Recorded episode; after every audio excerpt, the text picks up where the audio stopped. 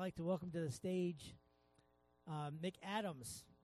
Vern McAdams. Vern comes to us from Pinedale. Um, is that correct, Vern? I said that right? I did. Good. I met Vern uh, a couple months back. We had a Gideon's banquet dinner up in Jackson.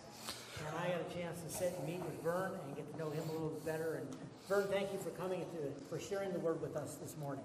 I'm going to grab my water so I have something to drink because I'm parched. I might, I might start drinking if you leave it. So, okay. Are we up?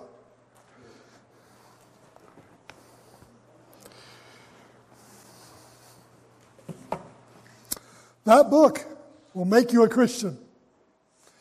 In 2005, Gideons in the country Indonesia went to one of the largest Muslim schools in the country. And Indonesia is known as the largest Muslim population in the whole world. 95, 98% of them are Muslim. They went in there, talked to the administration of that school, 15,000 students. And the administration said, Yes, we'll let you go hand out the Word of God in our school, but only to the Christian kids. Okay. They said yes.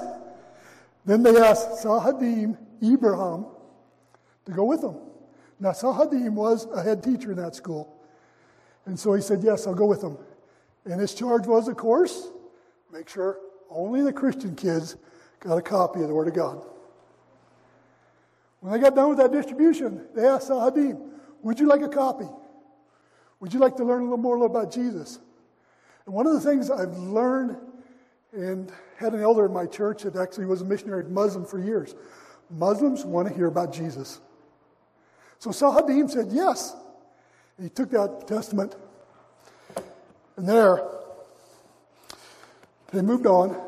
They went to do the next thing they had in mind what they had. The Gideons International, we're association since 1899, let me get the date right, for over 120 years. We've gathered together as professional and businessmen, born again believers, for the purpose of fellowship, for the purpose of encouragement, the purpose of setting out, handing out the Word of God. We strive with the local church in the, in the integrity, in the Word of God, and handing it out and in salvation to carry out the, the Great Commission. That we go and hand out the Word of God, help create disciples. The ministry works at the local level. We call it a camp. Right here, and basically, we got three counties in our camp here in this part of the world. And our main focus is to put the Word of God in the places where it's likely to meet with people hotels and motels. Used to go in the schools all the time and hand them out. It's kind of hard to do. I'm, I'm a school administrator, I'm a business manager down there in Pinedale for the school district. I cannot go in my own classroom and hand out the Word of God. But I can go halfway across the world and do it. Something wrong there? I can go to a Muslim nation. I've been there, Muslim nation of Indonesia, and hand out this very thing right here in this very language of Bahasa Indonesian. But I can't do it in my own buildings. We have an issue? Yes, we do in this country. We stand on Isaiah 55:11. We work with our local church. We hold ourselves accountable. We have to be members in a local church and hold ourselves accountable, our pastors. And we stand there on the Isaiah 55 11. So shall my word be that goes forth out of my mouth. It shall return, shall not return unto me void. But it shall accomplish that which I please. And it shall prosper in the thing whereunto I send it. So, in nearly 120 years now, we've been handing out the Word of God, almost always one at a time. One Gideon, one auxiliary member. There's 250,000 of us, a little more actually today, born again men, and our wives, and we're handing out the Word of God. In that 100, nearly 120 years, since 1908 actually, we've handed out nearly two and a half billion copies of the Word of God. And there was a pastor that actually said, you know what? You go do the work, and we as a church will help provide the funds. So that's built right from the beginning, the relationship. We're extension of ministry of the local church. So we come and intention of the stewardship report and say, here's what's going on, here's what's happening. Okay? I'll tell you something that's going on right now war in Ukraine. Many of the Gideons in Ukraine, in Poland, the surrounding regions, especially in western Ukraine, are taking in refugees. They've already handed out over 300,000 scriptures, had a couple hundred thousand more scriptures in Ukraine to hand out to refugees. They're taking them in their homes. They're teaching them Bible studies. They're walking them through the Word of God and leaving them with hope in Jesus Christ. But I want to read to you what a Gideon from Russia, a Russian Gideon, wrote and told them here recently. And he wrote, We pray for you all the time. I believe that our Lord has everything under his control and will not allow testing beyond our strength. I believe that under these conditions, your testimony and the preaching of the gospel will grow. We must become a re- we must become a response to the spiritual demand of people who find themselves in these difficult situations. Russian Gideon talking to a Ukrainian brother, saying, Be the response, be the hand of Christ, to hand out the Word of God, send it out, and show the love in the hand of Christ. And why do we do that? So people actually be saved. People hear the Word of God, have changed lives based on Isaiah 55 11. Let me share with you a little this morning. I'm going to take you, and we're going to jump around a little bit, but I'm going to take you first to uh, South Africa. Lizzie was a young lady, no, no, ex, no drink, direction, no aim, no purpose in her life. She was sitting there going, nothing to do, became very depressed, very distraught. A lady, a member of the auxiliary, came along and said, Lizzie, why don't you come with me to church? Gave her the word of God, shared the gospel with her, invited her to church. Lizzie said no, because Lizzie really was not in a place mentally where she could even think about it, even talk about what she was doing or think about what she was doing in her life. She was just kind of mechanically going through life at that point in time. But this auxiliary lady kept praying for her and kept approaching her.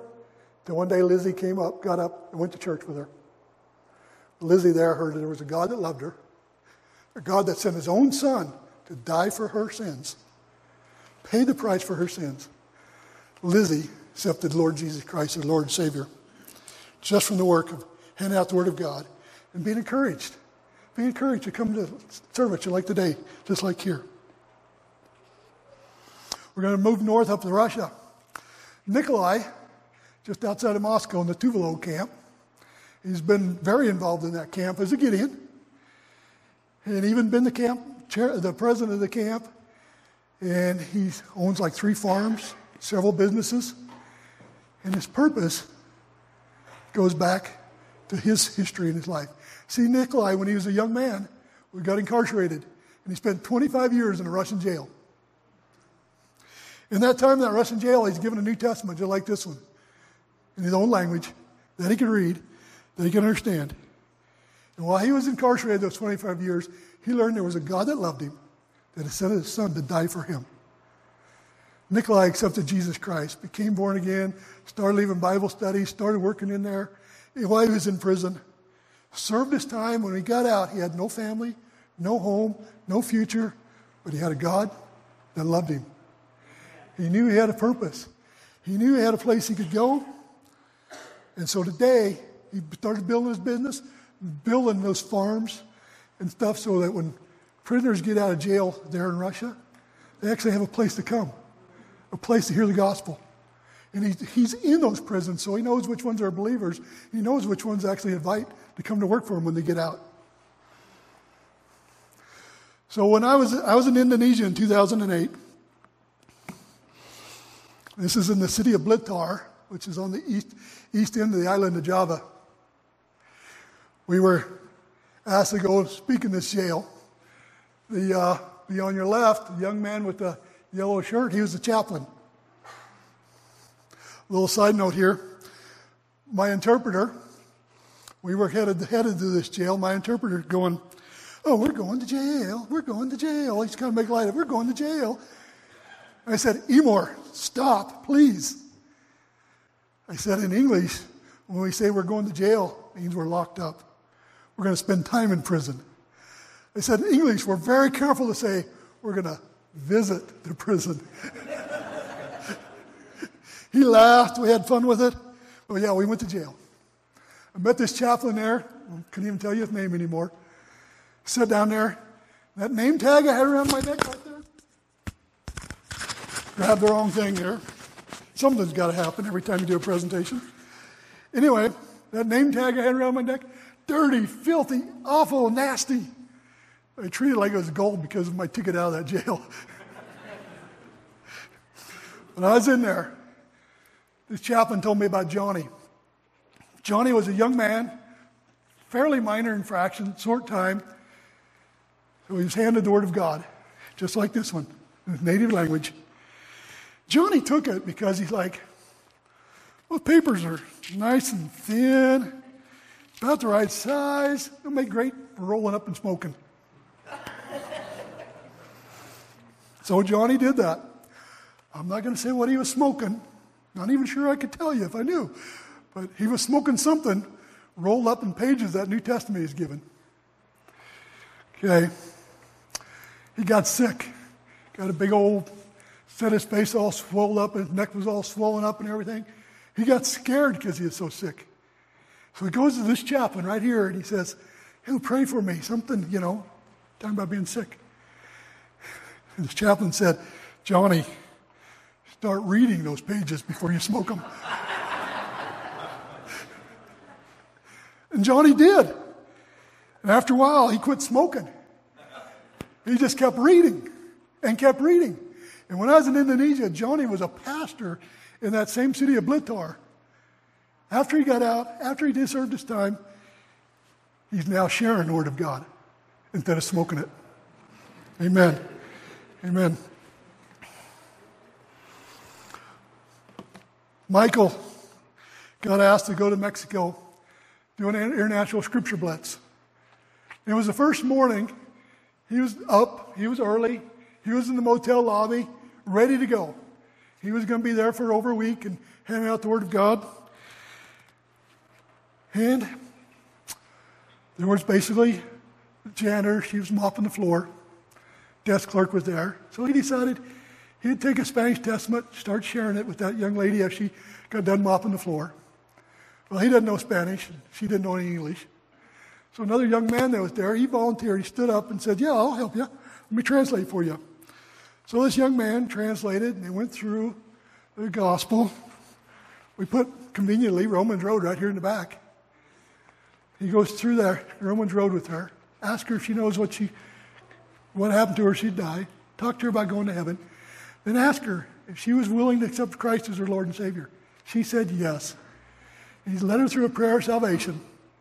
And then asked her, Would you sign your name in the back of that testament he just gave her? And she goes, Yes. And she goes, Okay. So Michael's thinking, Great, my first day. But the young man that offered impromptu interpreter goes, Can I sign my name in the back of my testament? Amen. Amen. He goes, I prayed that prayer. I want to accept Christ as my Lord and Savior. So while they were talking, the desk clerk comes up. You know where he's going by now. desk clerk comes up and says, Can I have a testament too? Because I heard what you were saying. I heard that prayer. I want to accept Jesus as my Lord and Savior. So before he even got the chance to distribute and actually officially go out there and start handing out the Word of God, he sees three salvations. You see, that's part of the Gideon ministry, our personal witness, our personal testimony, that we're out there handing out the Word of God, that we're working, striving to make the God of the Bible and the Word here our life, lead and guide in our lives. Craig, a young man, was working in the oil fields, doing exploration kind of work. He pretty much was doing advanced work, so he'd go and literally get in a motel room. He had a young couple that was working for him, and they'd literally get three motel rooms. One of them kind of became his office. You know, one for his couple, one for him, and one for the office. Okay? Well, the young couple happened to be Christians. They'd take a Bible out of a motel room every day, start reading it. Sometimes out loud, sometimes not. But they were believers. And they would share They'd point them things out. They'd talk to Craig about it. Well, Craig grew up going to church occasionally, going to church, you know, Christmas, Easter, maybe some other time. Definitely for the funeral or whatever, maybe for a wedding. But that's all I really thought about. That's all I really gave the whole, whole thing there. But he kept witnessing. Sometimes they'd be in this motel for a day or two, sometimes a month. But that young couple just kept picking up that Bible, placing in the motel, and reading and pointing out some things to Craig. And one Sunday night, in the First Baptist Church in Shoshone, Wyoming, Craig went to church that night, and at the end of that service, he went forward and accepted Christ as his Lord and Savior. Because his two employees were faithful to read the Word of God. They were faithful to go out and say, Here, here's what, what we can share with you. Here's who died for you. There's a God that loves you, God that sent his Son for your salvation. One of the places, and it's so much it's true of our society today, we've kind of gone to and like to go to is the hotel, or I said hotels and motels, but the uh, hospitals. And I can tell you, most of the time when you're in a third world country, you don't want to go to the hospital. Just like that filthy, nasty badge I had in the thing, the hospitals aren't much better. Okay? But we're in the hospitals, we're in there. So in the former Soviet Union, they're in there. There's a huge hospital, and it's predominantly Muslim community. And they've been praying, they go in there, they said, yes, go in there and can place the Word of God in this, in this hospital. So they go out and do their distribution. They go out and uh, share and leave the Word of God there. It's like Trips is doing right here, right now. That's Dr. Childer, by the way. Anyway, they got done. They were out on the front sidewalk. They were talking about what's next, you know, normal things before they went on their way. And a copy of that one of those testaments came flying out of an upstairs window and landed on the sidewalk, not too far from them. Somebody literally threw it out the window, which is interesting. I've had Muslims cuss me out and say words I would never repeat. I've had Muslims tell me whatever, and I've had Muslims come back and give it to me because they treat it as a holy word. Just don't believe that's the word they should be following. Somebody this time, they'll toss it out the window. This woman comes running up, picks it up off the sidewalk, takes it, holds it up, actually starts stashing in her purse. She looks at the Gideons and said, It's mine. I've been praying to Allah for one of these. That's what she said. Uh, she found a God that loved her, that sent his son to die for her sins. She didn't know what she was really praying for, but God had a way in her life. So we go one morning to a school a couple hundred kids in this school, got named Hidup Baru, which means new life. We're there to hand out the Word of God. These kids in this school. We get done, we had a couple minutes. Henry here from Canada got to talking to the English teacher. Fima's her name. And Fima shared with Henry that day that when she was a teenager, she found a book she didn't know what it was, and it was in English. She found it. She literally was out scrounging for whatever, and she found this book, and she knew it was English. She wanted to learn English. Okay? By this time, everybody that graduates high school in Indonesia taught some English. She was a teenager. She was getting some English at school. She had that book. It was in English. She wanted to read it. She wanted to le- learn English. She's now an English teacher, but she shared this with us. She goes, that, that book was a New Testament. That book, she learned there was a God that loved her, God that sent his son to die for her. She accepted Christ as Lord and Savior, and she shared that with us that day. We were there, handing out to those youngsters. You know, part of what the Gideons do is We're not missionaries. We work in our local area. We do get time quite often, the privilege to go overseas. Like I got to go to Indonesia. And it's to help train the local, like John and Joko here.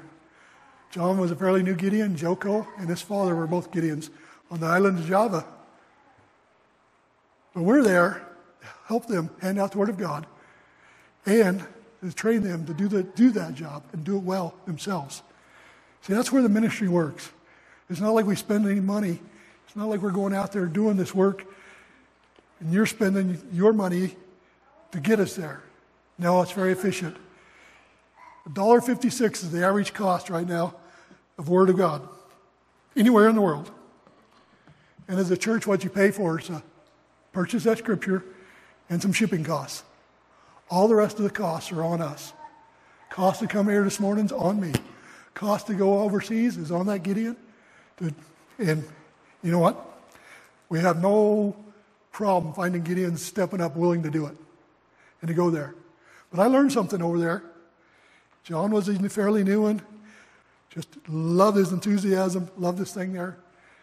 And he was pretty, pretty fluent English. His family owned the largest pharmaceutical company in the country. Okay? He spent a week as our interpreter, driving us around. And Joko, like my father and I have been busy, I actually learned a lot from Joko. I learned a lot from him in four days. I was there to train him. I learned from him. And it was Thursday night. We'd spent four days together handing out the Word of God. Joko would take boxes, 100 scriptures, just like this one. Okay? That's $156 today for 100 scriptures. He'd take a box under each arm and go all the way to the third floor of that school. And then he'd say, Go tell them about Jesus. You go in there and talk to them about Jesus. Go in there and tell them there's a God that loves them. There's a God that sent his son to die for them. And he'd go back down and get some more. But Thursday night, last time I saw him, he put his arms around me, hugged me, held me tight, started crying and weeping. We had just handed out thousands of copies of the Word of God. Two weeks' time between Bandung and on the eastern side of it, in several different cities, we handed out over 400,000 copies of the Word of God. Thanks to the local churches like this. There's that going on today in other places. That going on, I said, in Ukraine. This is where the money comes from. Giving it to the Gideons, we'll get the scriptures there. And we have men and women there that know the language, ready to hand out the Word of God. Sahadim, after that distribution in 2005, took that scripture home, started reading it. Guess what happened? Yes, he found out there was a God that loved him, God that sent his son for his salvation. Sahadim called up one of the local Gideons about a month after that distribution and said, I want to be a Christian. So this Gideon met with him, walked through the plan of salvation. Not quite in the back of these. Made a lot of fun standing in the classroom doing that, finding it. Anyway, walked through their plan of salvation with him. And Sahadim accepted the Lord Jesus Christ as his Lord and Savior. Then Sahadim shared with that Gideon, he said, When I was a youngster, when I was in school, Gideons came to my school and handed out the Word of God, and I took that copy home. My mother forbid me to read it because she said, That book will make you a Christian. So God's a God of second chances. God gave him a chance to actually read the Word of God. There's three things you can do. You can pray for us and pray for the ministry. Going to be in the back. I'll take your offerings, or you can use the envelope and give it to Gary, give it to the pastor, will get it to us, or you can join. You can join the Friends of the Gideons, business professional men. You and your wife can be part of part of this ministry. We have four Gideons in this church. We don't have. My church has three. That's about as good as we get in this camp. We need some help. We need some stuff. So prayerfully consider I'm here to give. Maybe you should as well be part of that. But I want to thank you. I really thank Pastor Tim. He told me on Tuesday, he says, Can you do 25 minutes? And I'm like, I'll do whatever you want, Pastor. I'll take whatever. And he said, Okay. I said, It gives me more chance to do testimonies and talk a little more about some of this. So you can learn more about somebody like Sahadim and the real story how God changed his life. So I want to thank you, and I thank the congregation for today.